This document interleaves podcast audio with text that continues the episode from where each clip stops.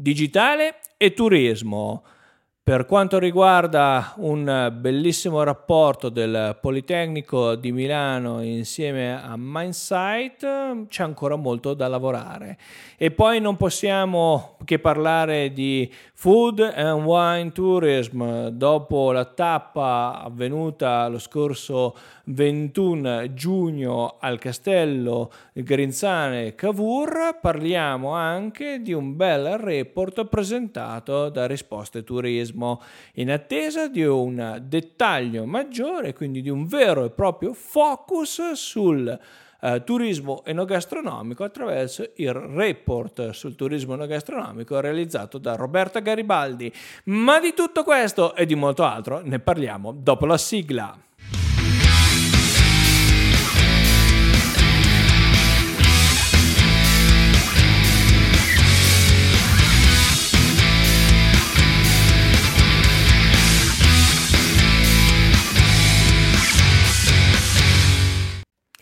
Bentornati in Land Explorer, video podcast che parla di cultura, turismo, digitale, impresa mettendo al centro territorio. Io sono Samuel Piana e vi do il mio personalissimo benvenuto in questa nuova puntata di lunedì 26 giugno 2023. Partiamo subito a bomba, non prima di eh, ricordarvi che in queste settimane eh, dovete portare pazienza se vedrete il sottoscritto abbastanza sfatto eh, davanti alle telecamere, ma eh, nonostante eh, tutti i miei improperi possibili e immaginabili perché quest'anno volevo rimanere all'esterno, invece mi ritrovo ancora una volta rinchiuso in ufficio che da una parte è molto bello, dall'altra però senza aria condizionata non si vive. Ma a parte le battute, entriamo subito nel gorgo della puntata ricordando sostanzialmente il primo punto, quindi andando a sviscerare il turismo in Italia verso un rapporto digitale con i visitatori. Questo è un rapporto realizzato appunto, come vi dicevo, dal Politecnico di Milano, quindi l'osservatorio.net di Digital Innovation e il main site, quindi una um, parte della compagnia Indra eh, che ha analizzato appunto il mondo del digitale sotto uh, quattro forme, ovvero uh, l'importanza della digitalizzazione nelle vendite e uh, dividendo poi la questione tra canali di vendita, processi di vendita, infrastrutture tecnologiche e sicurezza. Eh, qui importante notare che sono più di 600 le aziende analizzate, ovviamente poi vi metto il link in descrizione, quindi eh, godetevi tranquillamente questo video podcast, poi potrete andare ad analizzare tutto quello che vi racconto, eh, potendo anche scaricare i vari report. In particolare vi voglio sottolineare l'approccio digital eh, del, ehm, della ricerca e delle aziende, ovvero ovvero eh, se da una parte pensavamo con il Covid di trovarci di fronte a una iniziativa eh, diciamo ormai soltanto digitale, a un mondo soltanto digitale dove non ci sarebbero state eh, situazioni eh, di eh, particolari dove fondamentalmente eh, tutto sarebbe stato quasi impersonale attraverso gli strumenti digitali, la realtà invece ci riporta a una forte fisicità eh, della situazione. In particolare possiamo notare che le aziende di prodotto hanno la possibilità di verificare attraverso eh, i canali digitali disponibilità dei prodotti, il servizio alla consegna, gli acquisti online e il servizio di ritiro. Eh, su queste mh, poi ci sono ovviamente tutte le percentuali, però ci fa capire dire che il digitale non ha sostituito la fisicità, tutt'altro è eh, un ripensare i posti fisici anche in ottica digitale ed è importante questo eh, perché appunto ci permette di comprendere eh, come possiamo lavorare in maniera concreta e eh, dettagliata eh, utilizzando lo spazio fisico come un continuum tra eh, digitale e fisico. Il comparti del servizio ovviamente vediamo come riferimenti eh, l'assistenza cross mediale dei clienti, la documentazione, quindi i classici classiche, fatture, contratti, eccetera, e la prenotazione di servizi online per usufruirne poi offline. Quindi questo è il grande mondo su cui ci muoviamo. Ovviamente ci sono una serie di problematiche legate all'identità e quindi alla sicurezza. Quante volte ci siamo uh, sentiti dire di dover attivare nei vari servizi almeno eh, la riconoscibilità a due fattori, eh, ovviamente poi ci sono tutti i riconoscimenti biometrici, eccetera, e ovviamente chi ne fa il migliore o maggiore uso anche perché richiamati da una serie di leggi è il mondo bancario finanziario. Quindi il turismo uh, si trova in una situazione di transizione da una semplice user password a una forma molto più evoluta. E, e il report ci riporta che solo il 14% delle imprese afferma di conoscere i propri clienti in modo profondo e solamente un'azienda un'azienda su 5 sostiene di avere con i propri clienti una relazione continua e duratura nel tempo. Se ogni tanto vedete che distolgo la vista dalla telecamera è proprio per darvi una mano, uh, per darmi una mano nella lettura dei concetti fondamentali. E, e qui eh, ce la dice lunghissima la situazione, ovvero quanto le aziende in Italia in realtà uh, non abbiano dei prospect ben definiti, ovvero dei modelli di clientela ben definiti, ma uh, possiamo dire sparino un po'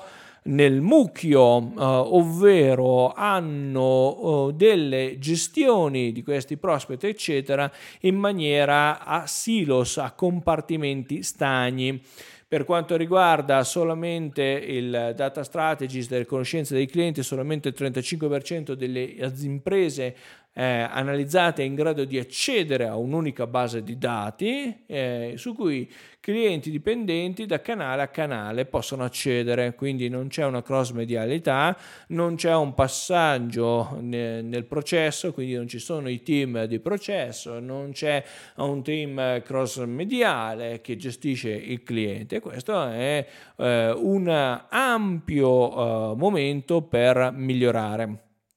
Ovviamente troviamo che solo un quinto delle imprese oggi ha raggiunto la vista unica del cliente eh, e quindi da una singola dashboard riesco ad estrarre tutti i dati che mi possono servire del cliente. Ci vuole tanta eh, integrazione fra eh, i vari sistemi utilizzati e, e eh, un cloud molto potente da un punto di vista di, eh, di gestione, non per forza di costi e ovviamente eh, anche nella sua accessibilità in, con, attraverso i vari device. Quindi eh, questo è un tema che il comparto turistico conosce molto bene, quindi si è sviluppato, mentre negli altri set, areali di analisi dell'indagine invece ci troviamo in difficoltà. In particolare eh, possiamo notare che solo il 5% conserva e gestisce tutti i dati del cliente nel cloud pubblico.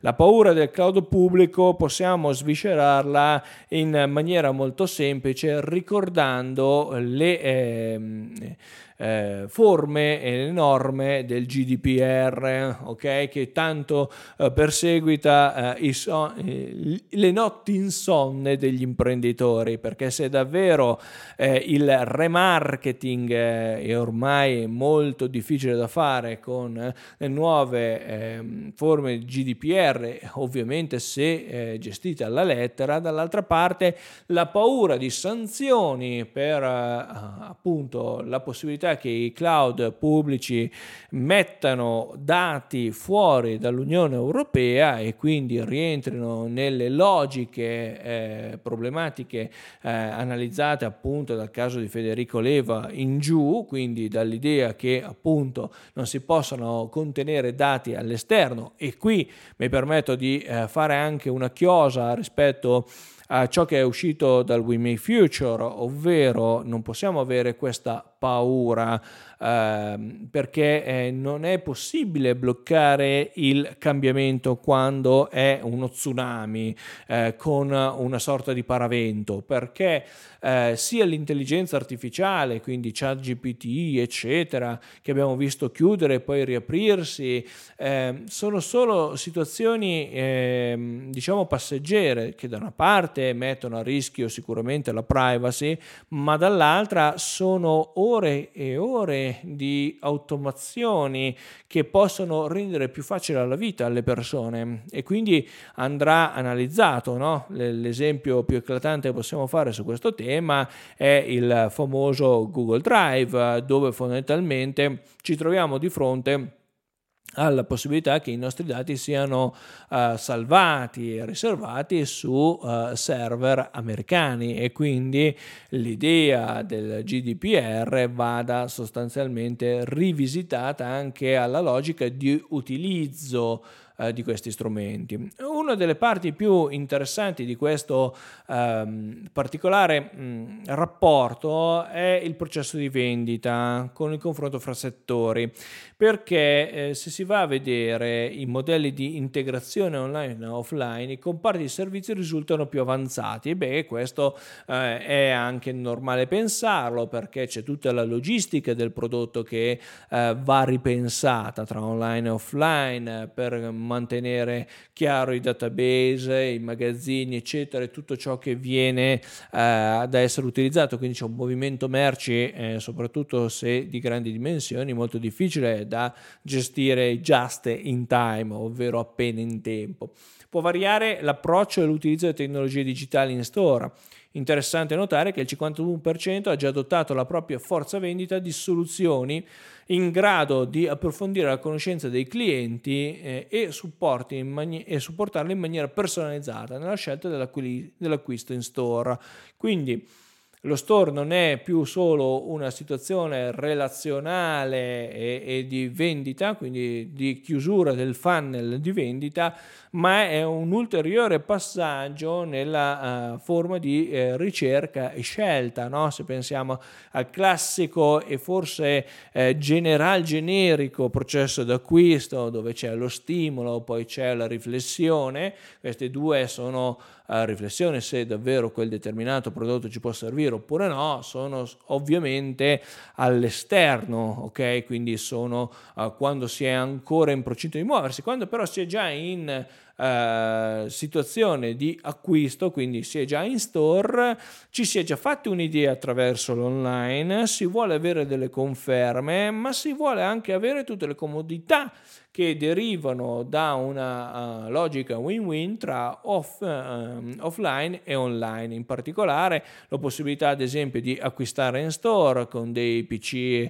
lasciati a disposizione o dei totem, ma nello stesso tempo si vuole avere anche l'opportunità di uh, ritirare il prodotto in store quando invece faccio l'ordine online.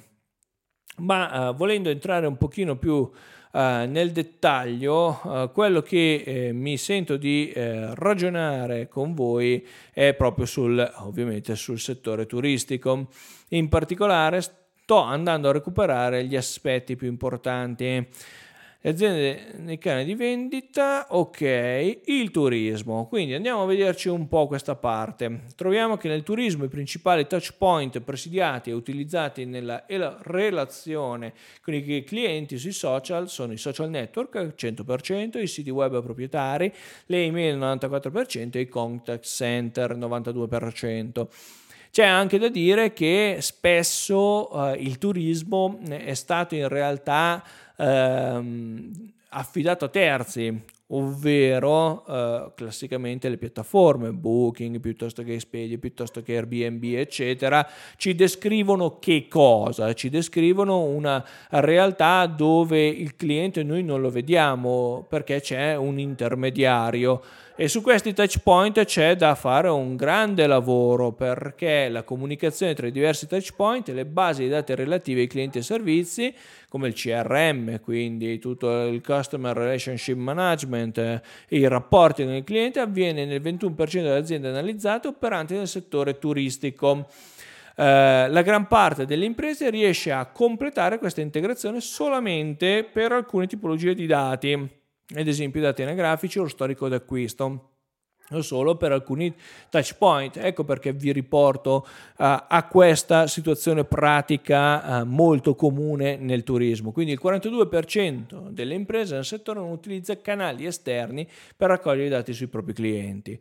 Altra cosa interessante, solo il 6% delle imprese sul turismo ritiene di avere una buona conoscenza dei propri clienti, mentre il 38% non la ritiene nemmeno sufficiente. Quindi c'è un'opportunità enorme perché se il 38% non ritiene sufficiente le informazioni che è riuscita ad avere o a raccogliere, eh, ok, ci dice che manca tutta la parte di Digital Integration Hub, ovvero quella parte di software che eh, riescono a integrare vari aspetti eh, dei prospect eh, che vengono analizzati. Troppe analisi in profondità verticali come se fossero dei silos. Per quanto riguarda il, um, il 58% delle imprese del settore turistico prevede l'invio di comunicazioni ai propri clienti, confermata dalla diffusione di piattaforme di marketing automation. Anche qui il tema del marketing automation è importante perché ovviamente ci sgrava di una serie di attività rutinarie ed è bene mantenere i contatti con il cliente. E, e su questo, a questo proposito vorrei anche citarvi, e ovviamente vi metterò i link in descrizione, di uh, un bel paio d'ore di uh, racconto poco meno, a dire la verità, di racconto fatto ai Cogito Studios tra eh, famoso eh, youtuber Rick Dufer, filosofo, e eh, Matteo Flora. Perché è importante? Perché mh, tante volte sul nostro canale, che vi invito ovviamente a seguire, quindi iscrivetevi al canale YouTube e seguiteci, eh, ogni settimana c'è un contenuto nuovo da uh, ascoltare ascoltare e da vagliare, quindi sono contenuti riflessivi e poi ci saranno tante altre novità, ma eh, in particolare da settembre, ma eh, l'interessante su questo tema è che software di marketing automation e tutte le automazioni e tutta l'intelligenza artificiale potrebbe portare, portarci lontano dal mondo, diciamo così, eh, del, ehm, dell'utilizzo con eh, chiarezza di questa intelligenza artificiale artificiale. Spesso utilizziamo l'intelligenza artificiale per l'1% o anche meno in realtà delle sue potenzialità. Ovviamente va controllata, va conosciuta gli effetti e eh, possiamo anche dire eh, le fonti da cui eh, estrae determinati ragionamenti. No? Facciamo un esempio di ChatGPT ma dall'altra parte sarebbe anche interessante utilizzarlo in maniera corretta, ovvero interlacciando un vero e proprio discorso con ChatGPT, come se fosse una sorta di amico con cui ci eh, scambiamo dei WhatsApp piuttosto che dei Telegram. Perché? Perché è in quel momento che l'intelligenza artificiale davvero impara se no ci eh, sputa diciamo, una serie di eh, massime che è riuscita a recuperare raccogliendo e integrando delle fonti. Non è detto che queste fonti siano ovviamente eh, tutte quante attendibili e quindi i risultati possono deludere soprattutto eh, chi ehm, è un professionista magari di una determinata utilizzo. Dall'altra parte qui la chiacchierata diventa anche interessante rispetto al eh, concetto eh, di eh, rubare il lavoro dei, eh, dei junior, dei profili junior. Beh, anche qui c'è un po' da smentire questa cosa e lo spiega molto bene Matteo Flora, nonostante eh, segnali la preoccupazione ovviamente di, eh, di sua e di molti altri professionisti in questo campo legato all'utilizzo corretto dell'intelligenza artificiale. Perché? Perché l'uomo impara facendo gavetta, uh, ma se quella gavetta, se quello sforzo, quella fatica non deve più farla perché c'è un altro uh, sistema che può Uh, superare uh, il, uh, in maniera agevole quella fatica o impariamo a sfruttarlo o saremo ovviamente surclassati e in questo periodo storico eh, si sta mh, mm, vedendo molto questa idea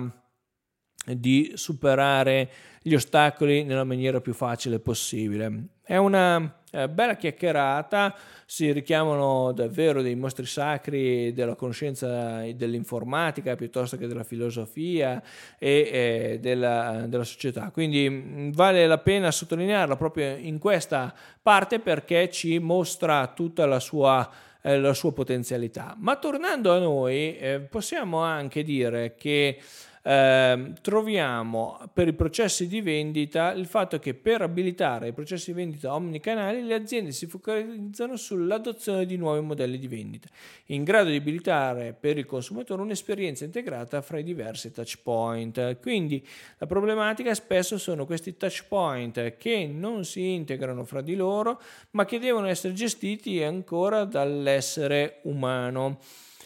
Ed è su questo tema che poi ci troviamo che poco più di 5 aziende su 10 gestiscono in maniera completamente allineata i vari canali e quindi c'è la difficoltà poi di avere prezzi diversi su canali diversi dove poi il consumatore ovviamente va a cliccare magari sul prezzo più competitivo o più basso arrecando poi dei danni alla stessa struttura proprio perché è difficile avere un'integrazione completa.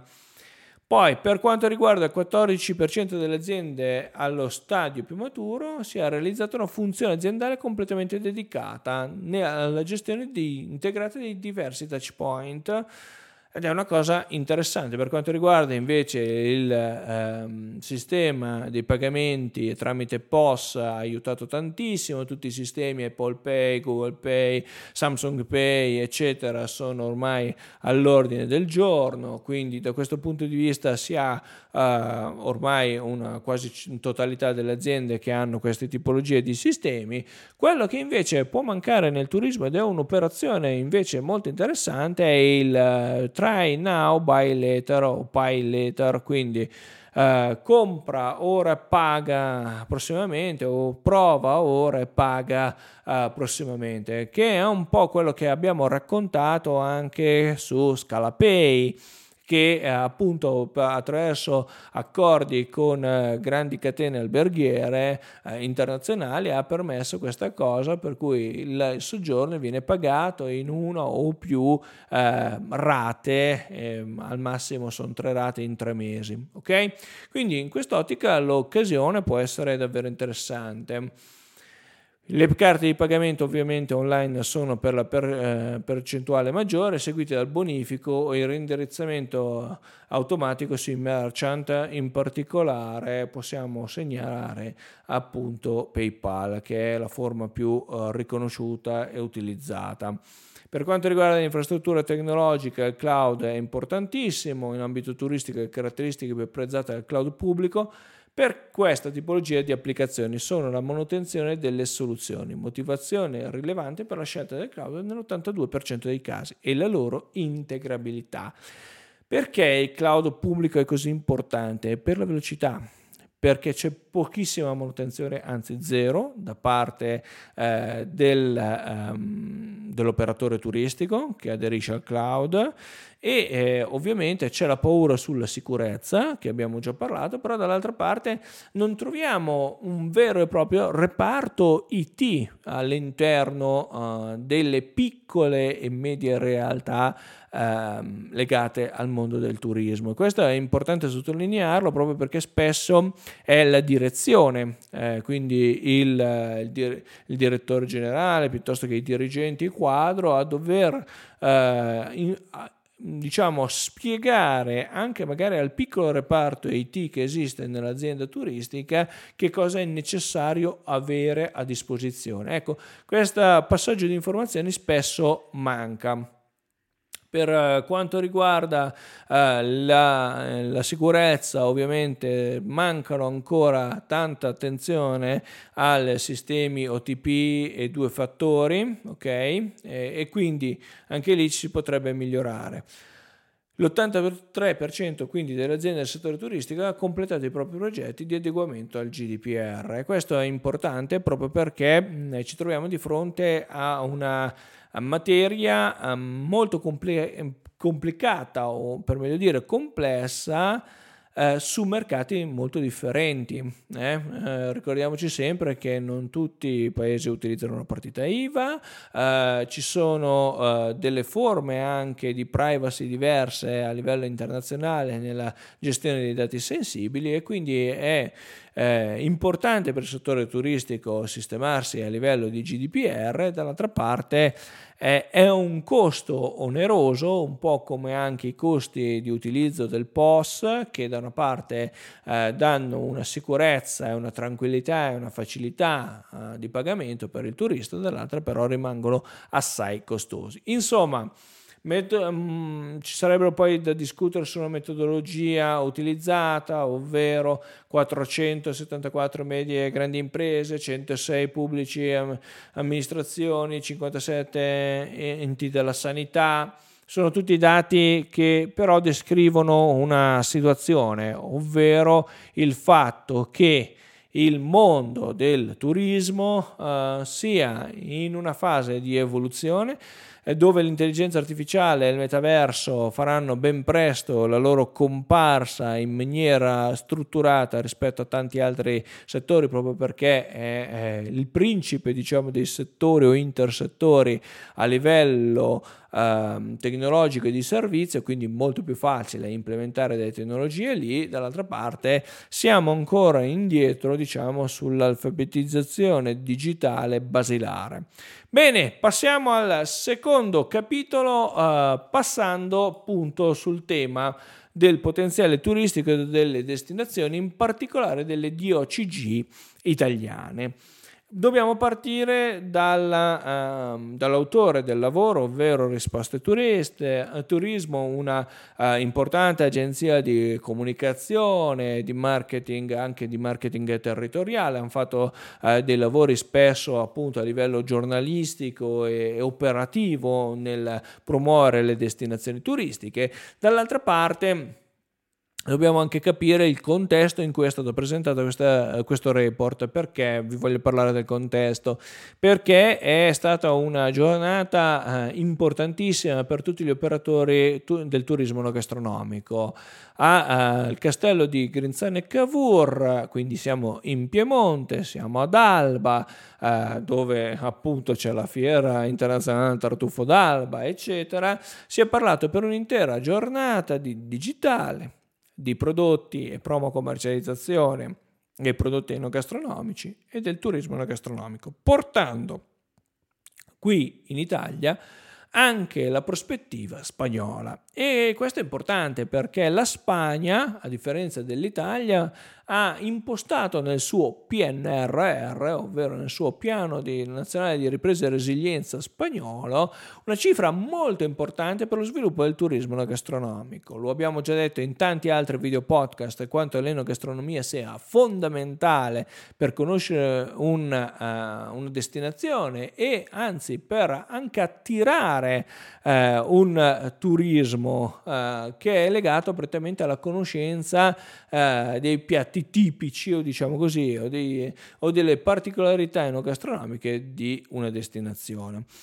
Interessante notare che tutto il report costa di 17 slide, eh, niente di eh, incredibilmente lungo. Il, turismo, ehm, il rapporto sul turismo gastronomico proposto da ehm, Roberta Garibaldi, che andremo a fare un focus insieme appunto al lavoro strategico del Ministero del Turismo, quindi il piano strategico 2023-2027 superano le 200 pagine, giusto per capirci. Quindi sono lavoroni molto approfonditi perché devono dare eh, delle notizie ben specifiche agli operatori, eh, sia del turismo sia dell'enogastronomia. Dall'altra parte questa indagine mi ha stuzzicato perché ha, voluto mettere in luce quanto non basta essere una DOCG, cioè una denominazione di origine riconosciuta, ok, geografica protetta, ok, eh, e controllata, ma eh, c'è da quel bollino, da quel marchio marchio un lavoro intenso perché eh, si trasformi quell'enogastronomia di punta in una destinazione. Infatti l'obiettivo che si è posto questo report è può essere sufficiente la notorietà di un vino e la sua significativa penetrazione commerciale nei mercati esteri per attrarre un considerevole numero di persone e quindi di turisti nei rispettivi territori di produzione? Bene, eh, si è fatto un'operazione sulla bellezza di ehm, 33 operatori, di cui 52 eh, sono operatori del turismo, ovvero tour operator,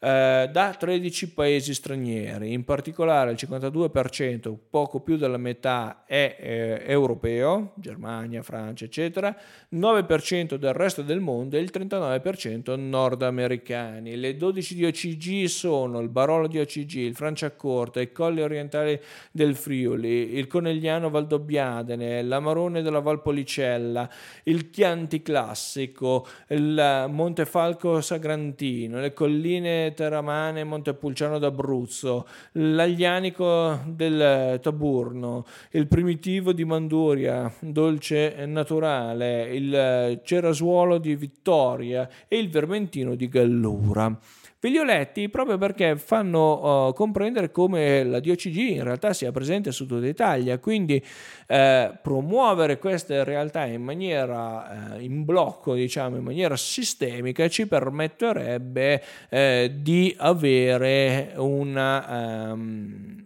promozione dell'Italia intera, che non è male.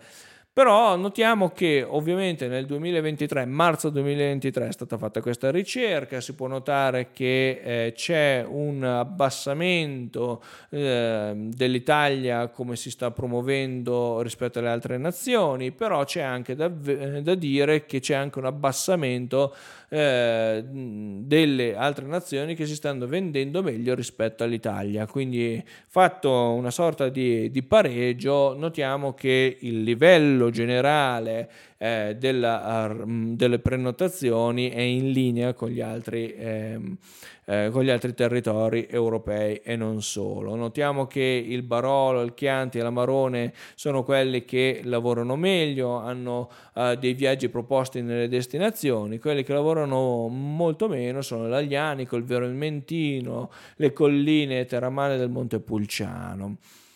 E se andiamo poi a vedere tutta la parte di performance delle destinazioni, notiamo che abbiamo il Montefalco, il Sagrantino, il Vermentino, la Manduria Dolce, eccetera, che sono performance inferiori rispetto al proprio potenziale.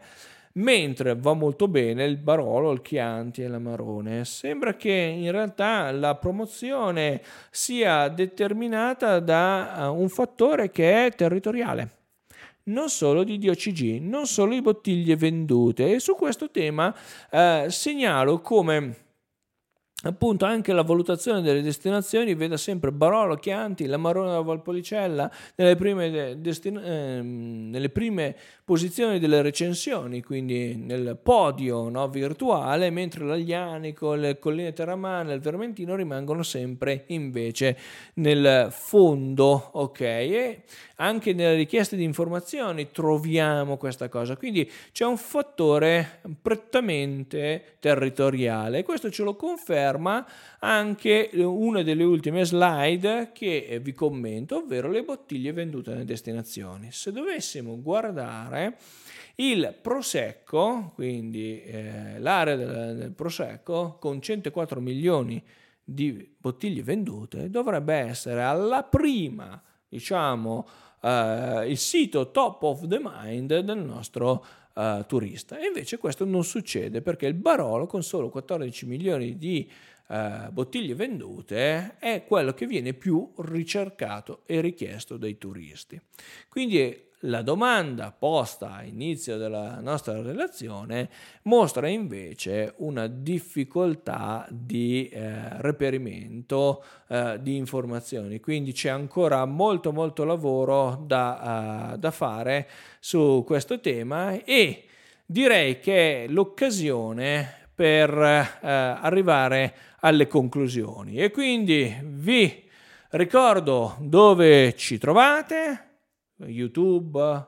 LinkedIn, Facebook, Instagram, i canali Telegram ovviamente e eh, vi ricordo di seguirci sui vari canali, vi ricordo di attivare la campanella sul canale YouTube e non ci rimane che darci appuntamento alla prossima settimana.